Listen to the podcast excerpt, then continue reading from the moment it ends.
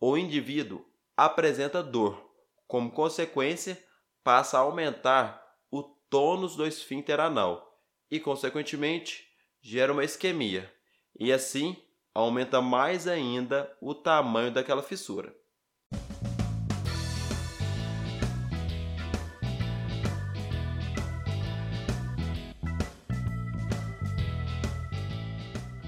Fala galera, meu nome é João Pedro Santos. Está começando mais um Aprovado Cast, o podcast do Aprovado na Residência. Hoje iremos bater um papo sobre exatamente aquilo que você precisa saber para sua prova de residência médica.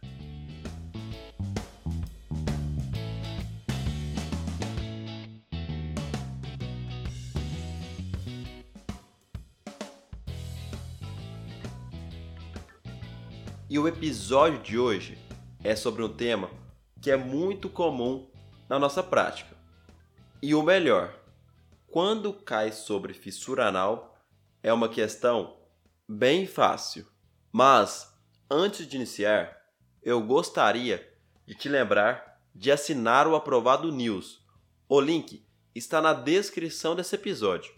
E ao assinar, você vai receber no seu e-mail favorito tudo o que você precisa saber sobre provas, editais, currículo e residência médica, de uma forma simples, direta e atualizada. E eu gostaria de te lembrar de me seguir no Instagram, que é aprovado.na.residência, para você não perder nenhum episódio, flashcards e diversos outros assuntos sobre residência. E também me seguir aqui na plataforma que você está me ouvindo agora. E se estiver gostando dos conteúdos, compartilhe com os amigos. E agora eu vou dividir esse episódio em três pontos. O primeiro é sobre a fisiopatologia. O segundo, sobre o quadro clínico da fissura anal aguda.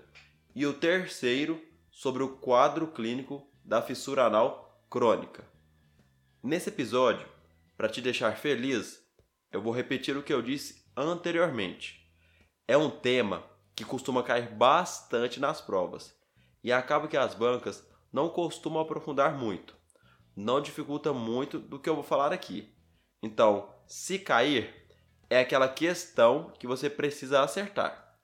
E eu vou começar a te explicar sobre a fisiopatologia da fissura anal, que é um ponto muito importante desse episódio para você entender o restante do que eu vou falar mais para frente.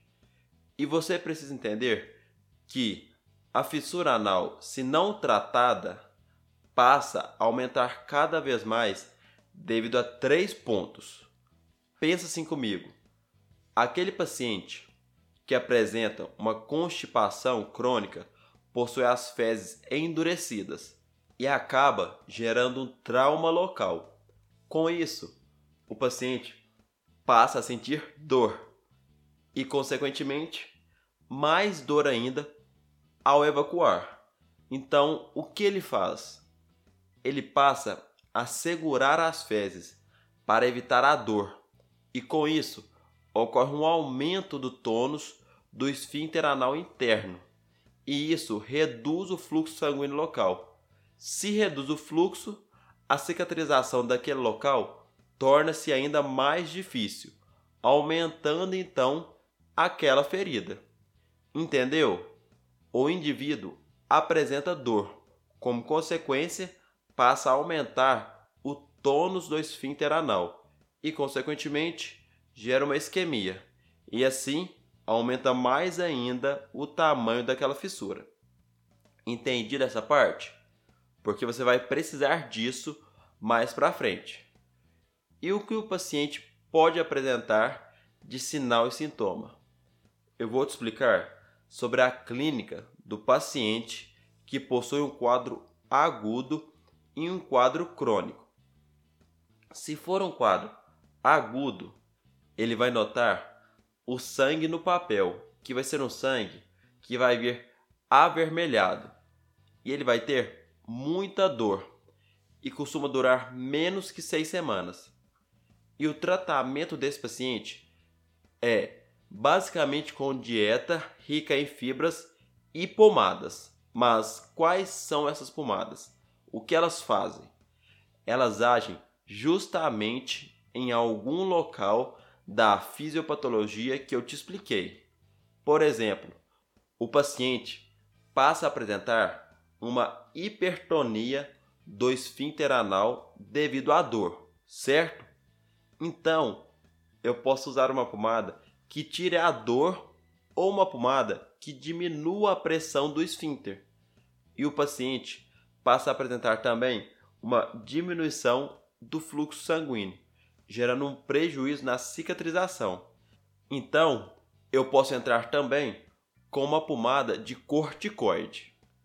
Já no quadro crônico, o paciente pode apresentar um tipo ali de cicatrização na região anal, que se apresenta como um plicoma.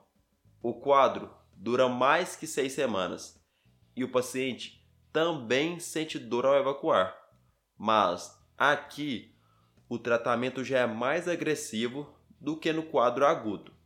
O tratamento considerado padrão ouro já é cirúrgico.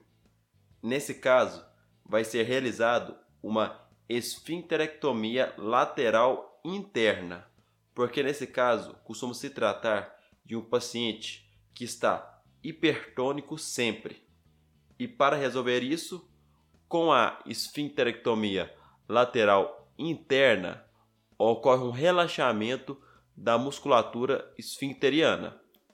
E agora eu vou recapitular os pontos principais desse episódio. O que você precisa saber é que a fisiopatologia dessa doença ocorre basicamente devido à dor que o paciente apresenta, gerando uma hipertonia do esfíncter anal e, consequentemente, uma isquemia, e aumenta mais ainda a fissura daquele paciente.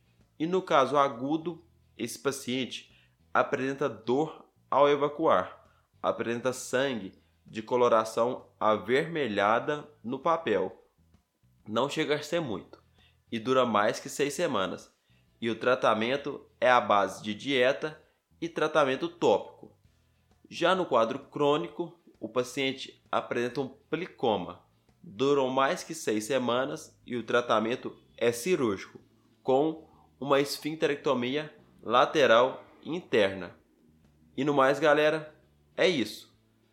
Com o que abordei hoje, vocês conseguem realizar grande parte das questões sobre fissuras anais. Obrigado por ter me ouvido, compartilhe com os amigos e até a próxima semana. Valeu!